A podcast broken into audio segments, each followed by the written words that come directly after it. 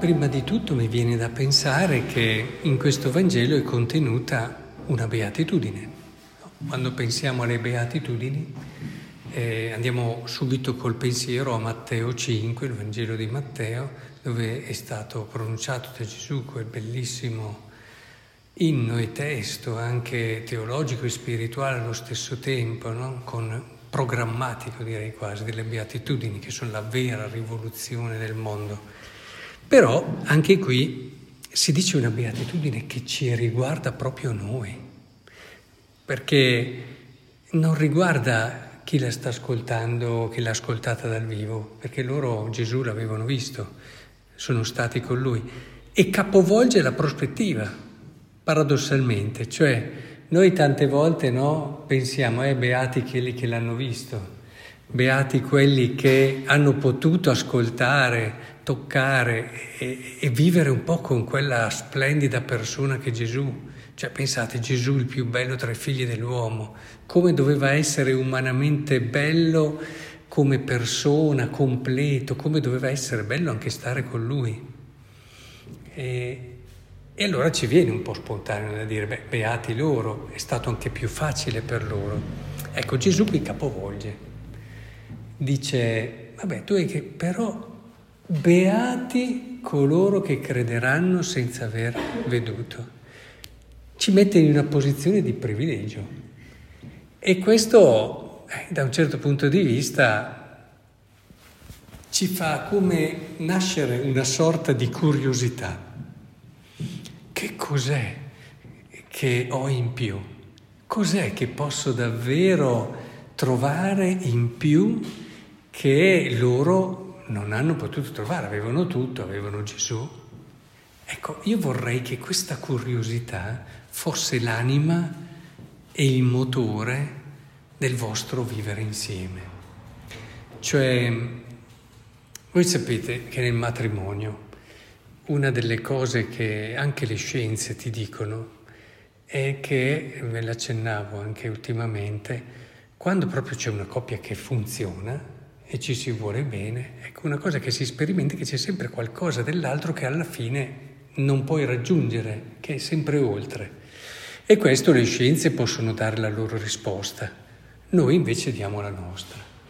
È una cosa vera questa, ma perché l'altro è e sarà sempre un mistero.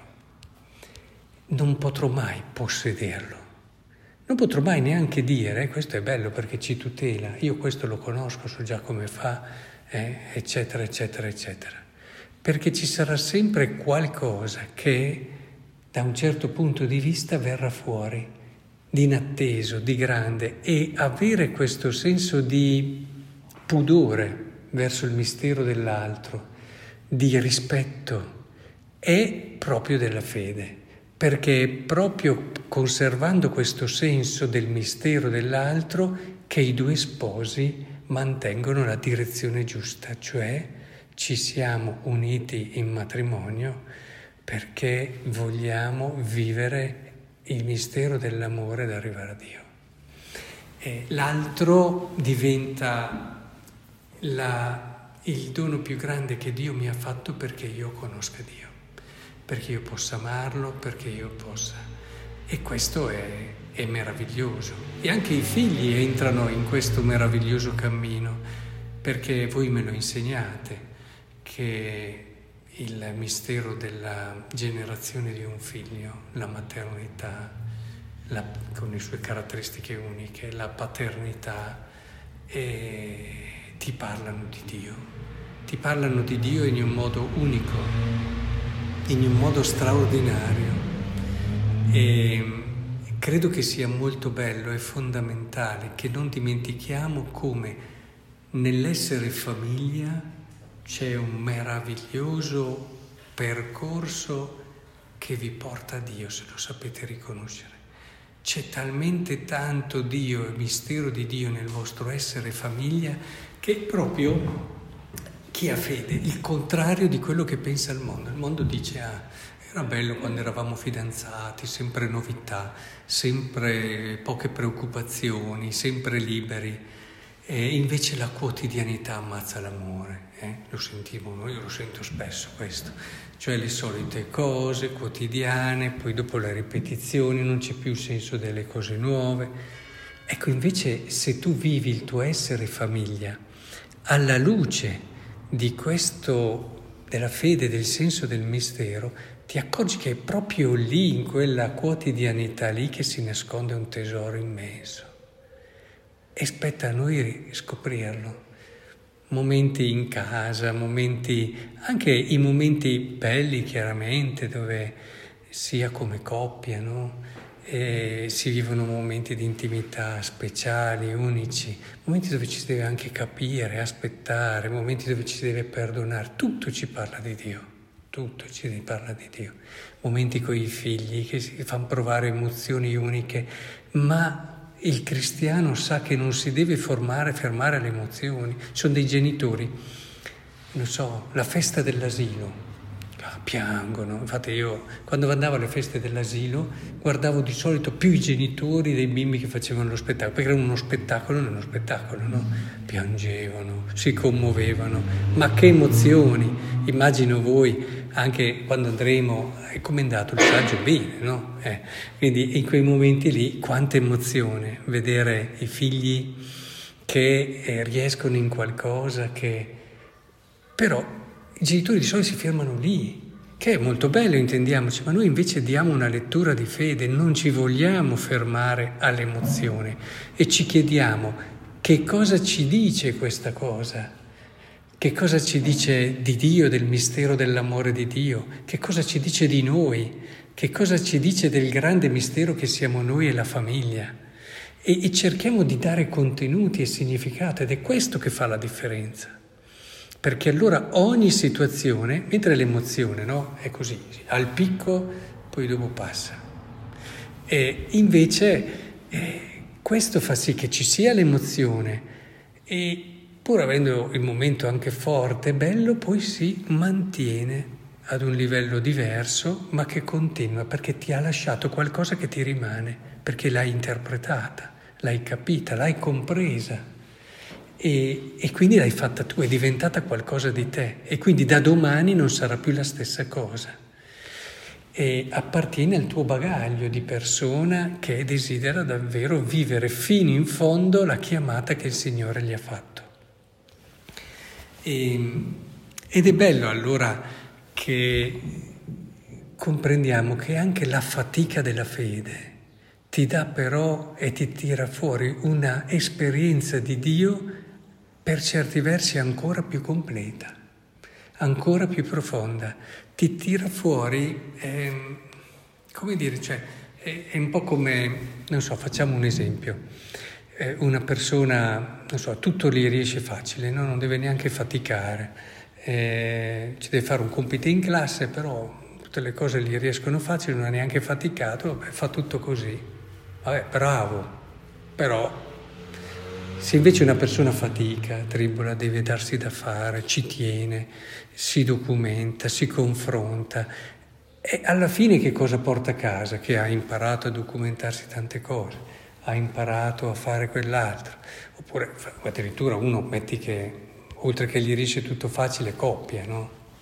Quindi bene, prende il massimo di voto, però ha perso tutto quel lavoro e quella fatica di documentarsi, di approfondire certe cose, di andare a chiedere magari all'amico che gli ha dato dei consigli e quindi anche la relazione con l'amico è cresciuta, a fare questo, a fare questo, a fare questo, alla fine il suo bel voto porta con sé molto di più, legato proprio al fatto che non abbia tutto subito, ma abbia dovuto lavorarci e faticare. Ecco, è un'analogia, è solo un po' per farvi capire come la fatica della fede può portarci di più. Ci porta a tirar fuori risorse nuove, ci porta a metterci in gioco delle risorse dove dobbiamo fidarci e la fiducia è una dimensione bellissima, ma faticosa e quindi eh, dobbiamo proprio tirare fuori il meglio di noi e questo ci fa alla fine essere davvero più belli e beati. Quindi capisco questo capovolgimento di Gesù.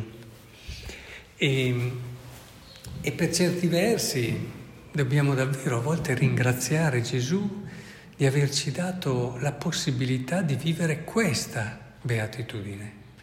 Eh, magari siamo contenti del tempo che viviamo, senza rimpianti, senza nostalgia, ah, fossi vissuto ai tempi di Gesù, oppure altri, ah, fossi vissuto nel secolo scorso, oppure ah, fossi qui, oh, che bello sarebbe vivere nel secolo futuro, eh, magari dove c'è il trasporto, insomma, il teletrasporto, tutte quelle cose lì, non so se ci arriveranno. È intrigante comunque. Beh, eh, no, vivere il nostro tempo e gustarsi fino in fondo il nostro tempo. È, è molto importante che si viva il nostro tempo e santifichiamo il nostro tempo, no? Ma questo serve per tante cose, a volte non è il vostro caso, ma ho sentito famiglie dove ah, se mia moglie fosse così o mio marito fosse così. Ma no, tua moglie e tuo marito sono così, è, è quello il bello. E insieme si cresce e insieme si costruisce. Stare sul tuo, stare sul, sul pezzo no? del tuo tempo e della tua situazione è importantissimo e fa crescere tantissimo. Inoltre Tommaso ci dà anche una dimensione molto bella cioè io lo leggo sempre un po' così, no? Colgo nelle parole di, di Tommaso, non so se ci avete badato anche voi, un po' di stizza, po' di stizza, cioè perché esagera, esagera, cioè non so se l'avete colto anche voi. Se non vedo nelle sue mani il segno dei chiodi, non metto il mio dito nel segno dei chiodi, non metto la mia mano nel suo fianco, io non credo, si nota. Poteva dire, ah, davvero, eh, oh, però è difficile da credere, non l'ho visto, io. No, c'è di più qui in questa risposta, c'è proprio un senso di Gesù, sei proprio apparso quando non c'ero io? Cioè, voglio dire, eh, c'è quasi, eh, magari era una delle poche volte che era anche fuori e, e, e quindi lo si coglie anche non solo dal rimarcare questa affermazione, eh, che poi lo cogliamo anche tra di noi. State molto attenti nella comunicazione della coppia, ve ne accorgete subito dalle risposte dell'altro se c'è un di più di quello che dice, che si tiene dentro. E, e, e io vi consiglio, non tenetele dentro e uscite con questa risposta. Qui Tommaso avrebbe potuto dire che ci sono rimasto proprio male, che sia apparso, era già un'altra cosa. A voi invito a fare così perché quando c'è qualcosa ditevelo subito, senza tergiversare, ma con serenità, non con eh, la rabbia, cioè in un clima di comunicazione. Guarda, ci sono rimasto male per questa cosa, no? Avrei preferito quest'altra. È molto importante che in questo vi aiutate perché è fondamentale. Ogni cosa non detta poi verrà fuori in malo modo, appunto, come è venuta fuori qui in modo fine, quasi riguardoso verso Gesù se ci pensate. E, però dopo Gesù arriva e un'altra conferma di questo ci viene proprio dal fatto che quando arriva Gesù, pace a voi, poi si rivolge proprio a lui. E, e lì si apre il cuore a Tommaso, ci fa capire che è di questo che aveva bisogno, di un'attenzione. Perché metti qui il tuo dito, da cosa lo capiamo? Che gli dice sì, fallo pure, e lui non lo fa. Non era quello, non era lì il suo bisogno, quello di mettere il dito lì perché lui aveva già ricevuto quello di cui aveva bisogno. Gesù era venuto quando c'era lui e si è rivolto proprio a lui e ha dimostrato di essere attento a lui. Tanto che dice mio Signore mio Dio, e fa una delle professioni di fede più belle di tutto il Vangelo, e senza andare a mettere quello che aveva detto, che poi alla fine abbiamo capito perché l'ha detto. E, e quindi è molto bello perché pensate in una dinamica di famiglia, quanto anche nell'educazione dei figli, anche nel rapporto con i figli, imparare a leggere quello che vi dicono imparare a cogliere quel non detto che tante volte e quindi non rispondere loro eh, alla, alla, lettera, Eh? Perché qui uno che risponde alla lettera, insomma, dice no, ma dargli quello di cui hanno bisogno davvero, tante volte hanno bisogno di più attenzione, magari siamo presi da tante cose e ci buttano fuori con una frase di un certo tipo, una esigenza di un certo tipo che vorrebbero solo avere un po' più di tempo con noi. Altre volte imparare a leggere queste cose, oppure gli ha dato da fare quel momento in cui i genitori magari erano lì un po', oppure altre cose. Ecco, è molto importante che impariamo a leggere perché anche in, questo, in questi modi, dicevamo la famiglia come risorsa, Dio ci sta parlando, anche attraverso i figli. Quante volte Dio ci parla attraverso i figli. E imparare a leggere, questa è spiritualità di famiglia.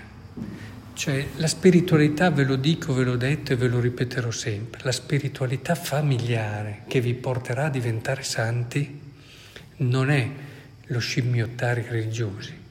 Eh? E allora una vita di ritiro, preghiera oppure ma è, la preghiera poi a me ci vuole, eh? però intendiamoci, è il leggere quello che è lo stato della famiglia con profondità di fede. E allora riscoprire meglio come nella vita di famiglia Dio è presente, Dio ci viene incontro e Dio ci mostra la parte più bella di noi. È proprio nella famiglia che troviamo le risorse per conoscere Dio, conoscere noi stessi e vivere l'amore. Lì, stando lì, perché ci sono alcune persone, le vedete, che appena possono sono fuori, anche a fare delle cose belle, eh? servizio, qua, qua, qua. che poi a me ci vuole, perché se una famiglia è troppo chiusa è, è malata, come un cuore che è solo in contrazione e non espansione. Ci vogliono tutti e due, cioè una famiglia deve avere questi due momenti, però alcuni si vede invece che è troppa espansione e dimostra che non ha capito bene, che è proprio all'interno della storia della famiglia che si santifica. E, e, e, non è andando chissà, io a volte ho sgridato gente che faceva troppo, perché trascurava la famiglia. E, e ho sgridato a volte persone che erano solo famiglia. Cioè ci vuole equilibrio. E poi non è uguale per tutti. Ci sono famiglie, ad esempio, con una profonda maturità che possono permettersi anche più espansione e anche questa arricchisce ancora. Ci sono famiglie che in certe fasi della loro vita, la stessa famiglia, ad esempio, può avere fasi diverse, può avere momenti dove ha più bisogno di e altri momenti dove ha più bisogno di. Cioè, quindi non è una formula matematica che è sempre uguale, ma è un qualcosa di vivo l'essere famiglia. Come sono vivi i figli e non c'è un figlio uguale all'altro, no? E neanche, neanche se volessimo, neanche fossero gemelli, non c'è un figlio uguale all'altro e questo è il loro bello. E ognuno va amato com'è, va amato com'è. Ecco allora, Niente, solo qualche parola per accompagnare questa bella giornata e per aiutarvi, potremmo dire tantissime cose, no? anche sulla spiritualità familiare, ma ce le diremo piano piano, per aiutarvi insomma un po' a entrare sempre di più in questa giornata, in questo mistero davvero grande, che è l'amore di Cristo per la Chiesa, che è il vostro riferimento per scoprire come fare ad amarvi.